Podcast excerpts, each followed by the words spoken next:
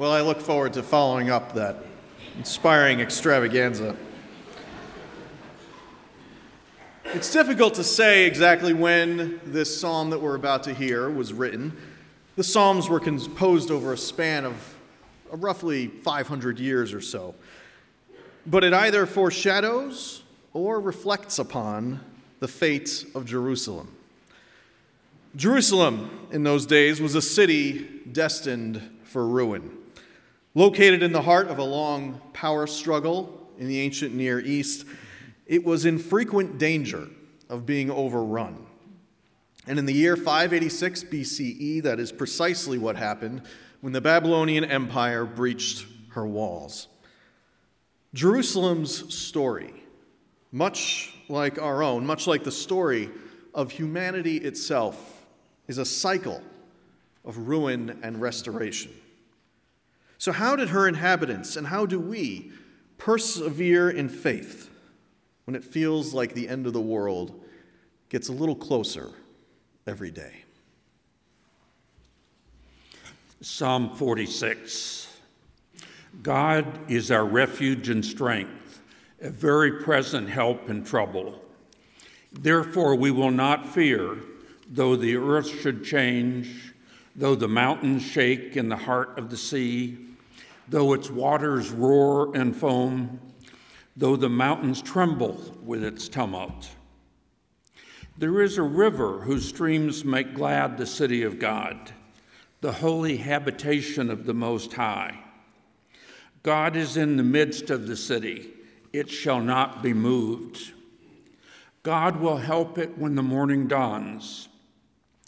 The nations are in an uproar, the kingdoms totter. He utters his voice, the earth melts.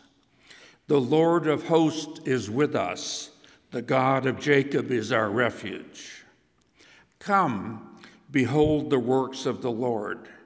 See what desolations he has brought on the earth. He makes wars cease to the end of the earth. He breaks the bow and shatters the spear. He burns the shields with fire.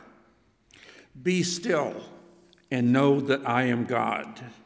I am exalted among the nations, I am exalted in the earth. The Lord of hosts is with us, the God of Jacob is our refuge. Hear what the Spirit is saying to the church. Amen. Please pray with me. Everlasting God, may the words of my mouth and the meditations upon all of our hearts serve to glorify you. And may they be in keeping always with the teachings of our Savior, Jesus Christ, in whose name we pray. Amen. The year was 1845. Sir John Franklin was a seasoned explorer of the Arctic. He'd barely survived an ill fated expedition in which he and his men had been stranded in the far north and forced to boil their own leather boots for sustenance. And now he set out once more into those icy waters, leading an expedition of two ships, the HMS Erebus and the HMS Terror, on a quest to complete the Northwest Passage above Canada. It was a journey from which he would never return. The first year of the expedition went smoothly enough, but in September of 1846, both ships became frozen in the pack ice. They wintered there in place for two whole years, waiting for a thaw that would never come. Endless sunlight gave way to perpetual darkness as the seasons changed. Temperatures fell as low as 40 degrees below zero, and the coal that heated the ships was slowly diminishing, along with their supply of food. Franklin had contracted with the cheapest distributor of canned meat and vegetables, a company by the name of Goldner's, who rushed the order and hastily soldered the cans with lead that leaked into the food. What Franklin saved in gold, he later paid for in disease and possibly even mutiny. Makes those Chicago winters almost seem bearable.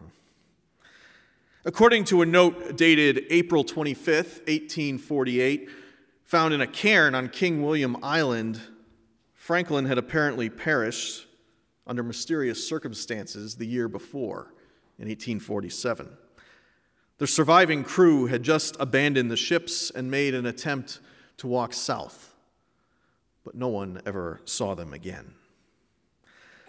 Now, I first learned about this tragic incident in a sort of roundabout way. I'd read a book many years ago called The Terror, a bit of historical fiction with elements of supernatural horror. You see, while the author was faithful to most of the historical details of the expedition, he also added a giant bear like monster that stalked and terrorized the crew while they were frozen in the ice. Right up my alley. But in truth, I actually found the bit about the monster to be superfluous. I mean, the historical record is quite unsettling enough on its own. The isolation, the cold and the dark, starvation, it's already a pretty scary story. And in situations like that, people have the capacity to become monsters themselves. I can only imagine how they behaved in these awful conditions. Surely some of them were noble to the end, clinging to their integrity and their humanity. But others, no doubt, fought one another and preyed on each other as their resources dwindled to nothing, making a bad situation that much worse. Of the remains that were discovered, the crew were scattered in multiple different directions indicating a lack of cooperation, even in the most dire circumstances.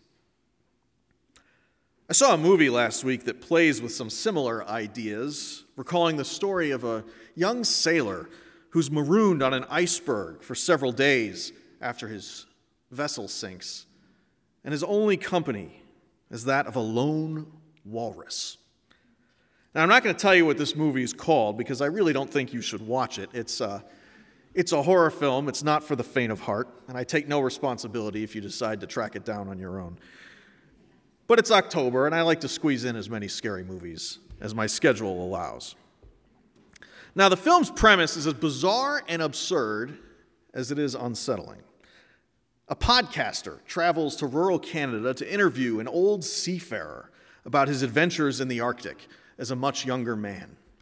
The old sailor relates this tale of being stranded with the walrus, who he affectionately refers to as Mr. Tusk, a gentle creature who befriended him in his darkest hour. But the sailor, now a much older man, turns out to be a psychopath who kidnaps his visitor and tries to force him to wear a walrus suit.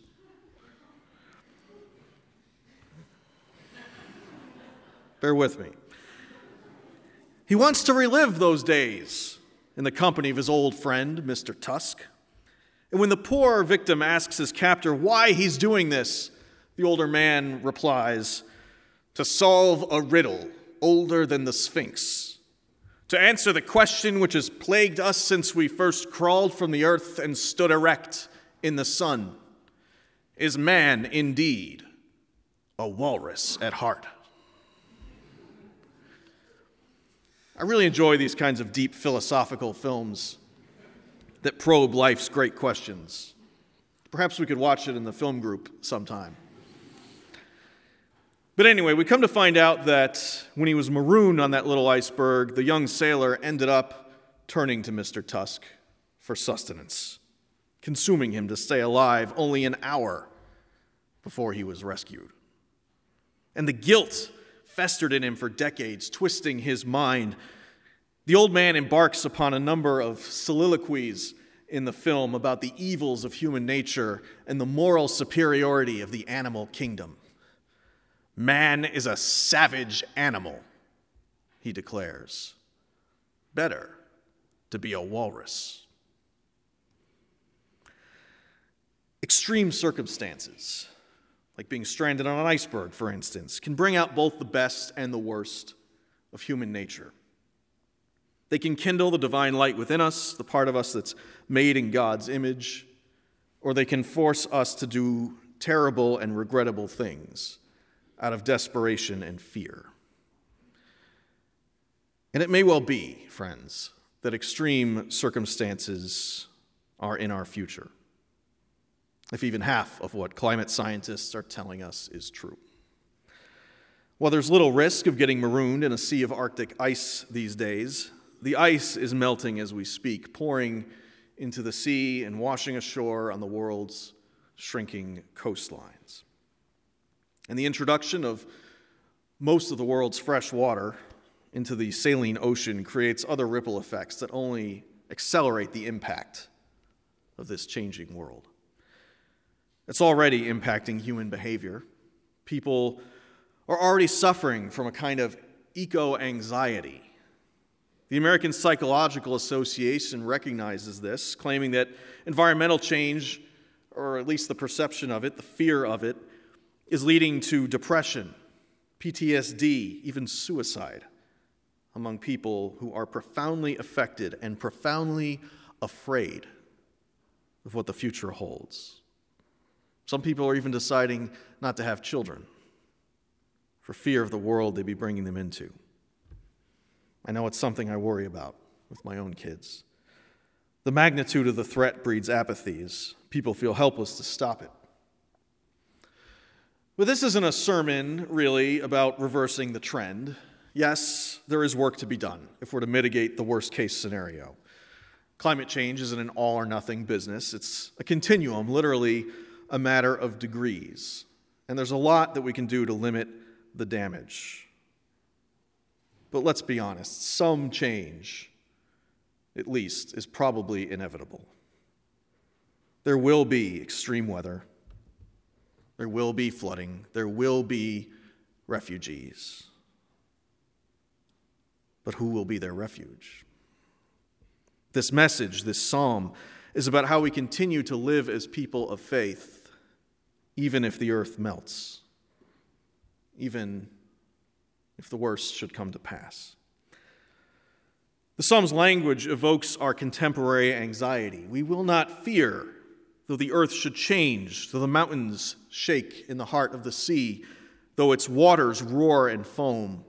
God speaks, the earth melts. Now, obviously, I'm projecting. You know, the author of the psalm had no concept of carbon emissions or environmental change. These are these are metaphors for other dangers. And there were plenty of existential threats to the inhabitants of Jerusalem. The greatest among these, as I mentioned earlier, was the Babylonian Empire, a military machine that threatened to roll over the city and destroy their way of life. This psalm is an assurance that God's love is with them, come what may. It's with them and in them flowing through them like a river that makes glad the city of God. Now, that doesn't mean that bad things wouldn't happen. Terrible things happened. Babylon laid waste to the city and flooded her streets with soldiers, exiled half of its people, dragged the others back to the empires, servants and slaves. The Israelites persevered, maintained their faith, their identity, their integrity, even in the worst of times. And in time, they came home and they rebuilt what they had lost.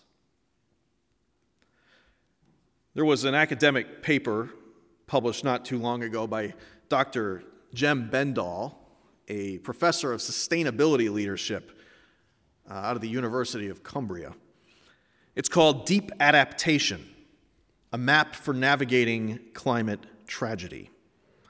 Now, on the one hand, it's a very disturbing and depressing report. Bendell argues that it's already too late to reverse the impacts of climate change and that human society as we know it is likely to collapse within 10 years. Now, whether that claim is alarmist and overblown, I really have no way of knowing. But he does offer a roadmap for navigating a changing world that could be applied to any crisis, whether it's personal or literally earth shattering. His deep adaptation thesis, that is, how we adapt to crisis, is comprised of three dimensions resilience, relinquishing, and restoration. And the Israelites model all three of these after the fall of Jerusalem. They are resilient. They maintain their Jewish identity even as they live and work in Babylon. The prophet Jeremiah tells the ones who have been exiled build houses and live in them, plant gardens and eat what they produce, take wives and have sons and daughters, multiply there and do not decrease, but seek the welfare of the city where I have sent you into exile, and pray to the Lord on its behalf, for in its welfare you will find your welfare. Put simply, they continue to live, much as they always have albeit in a changed world. But those Israelites also had to relinquish a great deal their home, their city, the lives they knew. So, too, if our world changes dramatically, we will have to make sacrifices, some of which we can scarcely begin to imagine. But Bendell's final stage of deep adaptation offers a word of hope and restoration. Those ancient exiles, after several decades, were finally able to return home and rebuild Jerusalem. And maybe one day, even if the worst should come to pass, we can rebuild. Maybe not the world we knew, but a new world. Maybe a better one. Resilience, relinquishing, restoration. But none of these things are possible if we succumb to despair or if we turn on our neighbors, if we prey on one another, if we don't rely on our better angels to navigate a changing world. Teachings of Jesus don't go out the window at the first sign of trouble. Perhaps if the earth melts and the seas rise, it would be better to be a walrus. But personally, I'd rather be a human being. I heard a, I heard a story recently, sort of spooky campfire tale, that speaks volumes about our humanity. It's called Men Imitating Things. there was a man who lived deep in the woods alone. He preferred it that way. He found other people to be inconsiderate and irritating. He lived in a cabin miles from the nearest town, and the only sounds he was accustomed to hearing were the wind and the chirping of birds. But one day, he heard something else. It was the sound of dogs barking, which was surprising. No one lived out here, and he'd never seen any wild dogs in the forest. But even stranger, there was something distinctly off about the sound. It was wrong somehow. It, it sounded less like dogs barking, he thought, and more like men imitating the sound of dogs barking. He brushed off the thought. But later that night, as he lay in bed, it began to rain. And again, something was wrong. As he listened to the rain pattering against his roof, it occurred to him that it sounded less like rain and more like men imitating the sound of rain. The next day, when he stepped outside, he found deer tracks outside of his cabin. Being as the man lived off of the land, he decided to track down the deer to see if he couldn't bring it home for supper. So, grabbing his rifle, he set out into the woods. And after about an hour or so, he finds the deer uh, in a distant clearing. But just as he was about to take the shot, he notices something odd on the periphery of his vision. Turning and squinting a little, he realizes that uh, there's something strange. There's, a, there's an odd looking bush in the distance. But he realizes that it isn't actually a bush at all, but rather a man imitating a bush, squatting down amongst the shrubbery and covered in leaves. Strange. But it got stranger when the man stood up, revealing legs that weren't human, more like tree branches. The arms, too, were covered in greenery and vines. And the sylvan creature stood up and ran off into the woods. And the man He thought back on the barking dogs, on the odd sound of the falling rain, and he had a terrible epiphany. He realized then that what he had been experiencing all of this time was not men imitating things, but rather things imitating men. Now, there's a point to this story. Probably.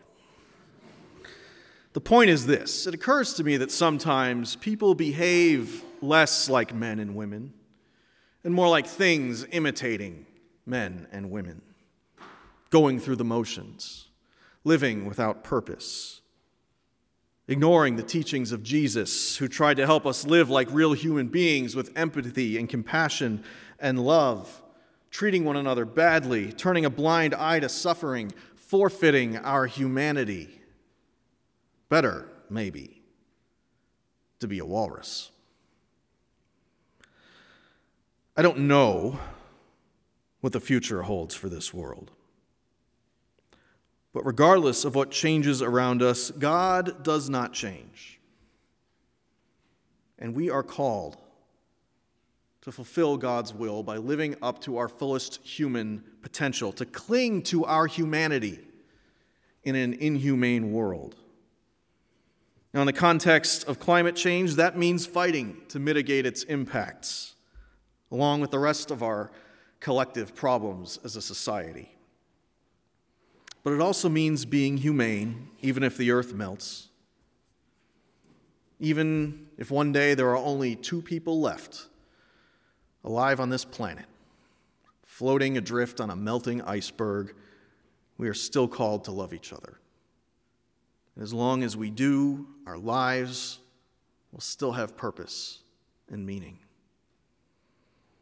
Human decency, in the final analysis, is the only thing that can save us. And friends, it is the only thing that makes us worth saving. Amen.